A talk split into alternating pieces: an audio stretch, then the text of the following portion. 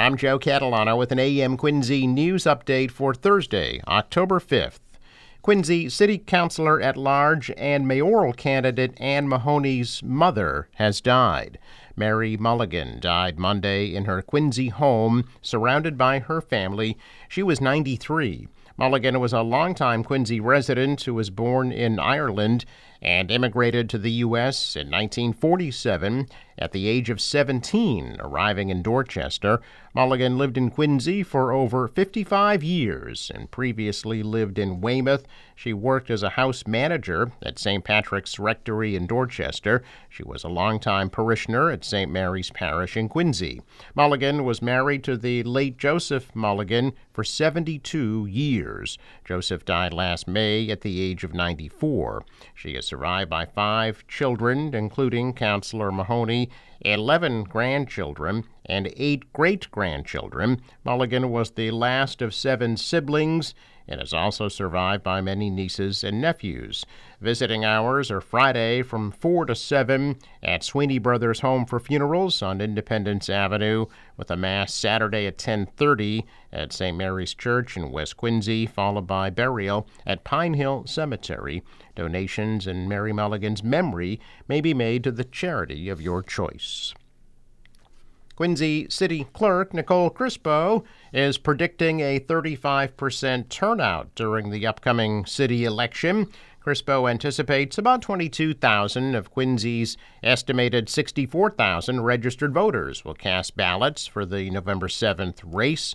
There are contested races this year for mayor, the wards 2, 4, and 6 city council seats, and three school committee seats. Early voting will begin on October 28th at the city clerk's office. October 28th is also the last day to register to vote in the election. Early voting will also take place October 30th through November 3rd at the city clerk's office. Mail in ballots may be requested from the city clerk's office, and in person voting will take place on Tuesday, November 7th from 7 a.m. to 8 p.m. 10 polling places have changed due to redistricting, and voters with the new polling locations will be notified by mail.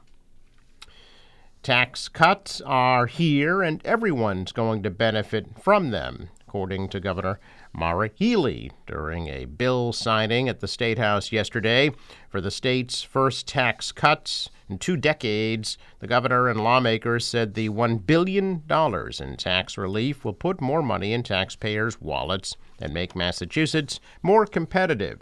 Under the new law, Massachusetts Child and Dependent Tax Credit will become the biggest in the nation, increasing from $180 per dependent to $310 in taxable year 2023, and then to $440 in 2024 and beyond.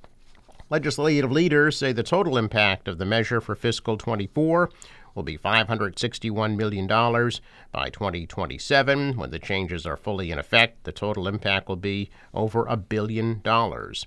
A uniform credit of $99,600 on estate taxes will reduce the tax for all residents and eliminate it for all estates under $2 million. The deal increases the earned income tax credit from 30 to 40 percent of the federal credit, doubles the maximum senior circuit breaker credit from 1,200 to $2,400, increases the rental deduction from 3 to $4,000, and slashes the tax rate on short term capital gains from 12% down to 8.5%. Under the deal, homeowners will have access to a septic system tax credit maximum that will increase from six to eighteen thousand dollars, with a maximum four thousand dollars claimable per year, and some increased credits for lead paint abatement. The measure also includes requiring married taxpayers who file a joint return with the federal government to also file a joint state return. Eversource customers in Massachusetts can expect to pay less money for natural gas this winter. The energy provider said in a news release yesterday that it's filed its winter heating season gas supply rates with the State Department of Public Utilities, and if approved, people will see some relief on their bills. The average home consumer would see their bills lowered by $5 to $21 in comparison to last winter. The new rates are still pending approval by the state and would be in effect from November 1st through April 30th. In the Bay State, natural gas rates change twice every year on November 1st and May 1st. However, if the supply cost changes more than 5% during one of the required monthly calculations, adjustments must be made. Price adjustments happened multiple times last winter.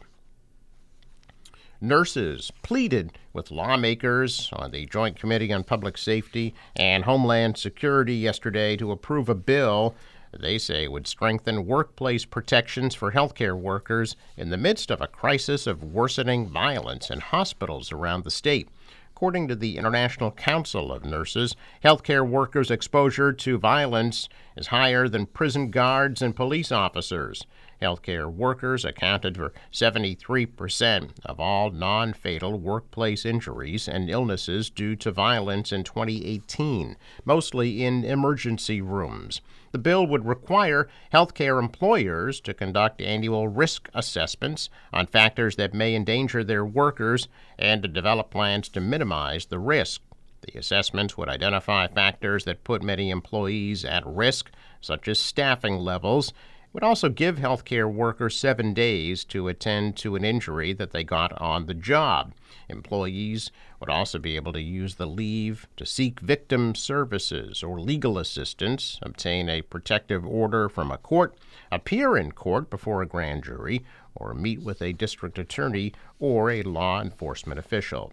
Massachusetts Nurse Association President Katie Murphy says there's a workplace violence incident every 38 minutes in a Massachusetts healthcare facility. A number of people who booked hotel rooms in Massachusetts months in advance of the Army Navy college football game at Gillette Stadium in December are now learning their reservations were canceled due to the recent influx of migrants to the state. Mark Mansbach, owner of the Hillsdale Travel Agency, said he booked 400 hotel rooms in the Foxborough area for clients, most of whom are veterans. According to Mansbach, he was recently informed 70 of those reservations were canceled in order to make room for migrants now staying there. Governor Healey says she's directed her Secretary of Veterans Affairs to help those veterans who had their hotel reservations canceled. Giri Hotel Management, the company that manages the Comfort Inn in Foxborough and Best Western Hotels in Sharon and Franklin, confirmed it is providing shelter to support refugees. Some Massachusetts legislators, however, say it's time to change the state's decades old right to shelter law that requires the state to house migrants. A check of business news this morning, and stocks opened the day in positive territory today. The Dow is up 127 points, the Nasdaq rose 176, and the S&P adding 34. Asian stocks also higher.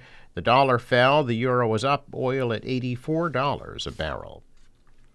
Forecast from the National Weather Service. Morning fog will give way to partly sunny skies, high today of 78.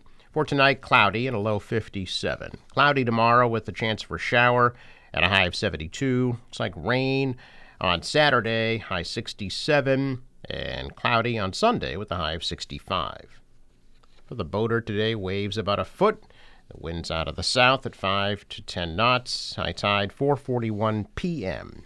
Sunrise 6:45, set at 6:18. I'm Joe Catalano with an AM Quincy news update for Thursday, October 5th.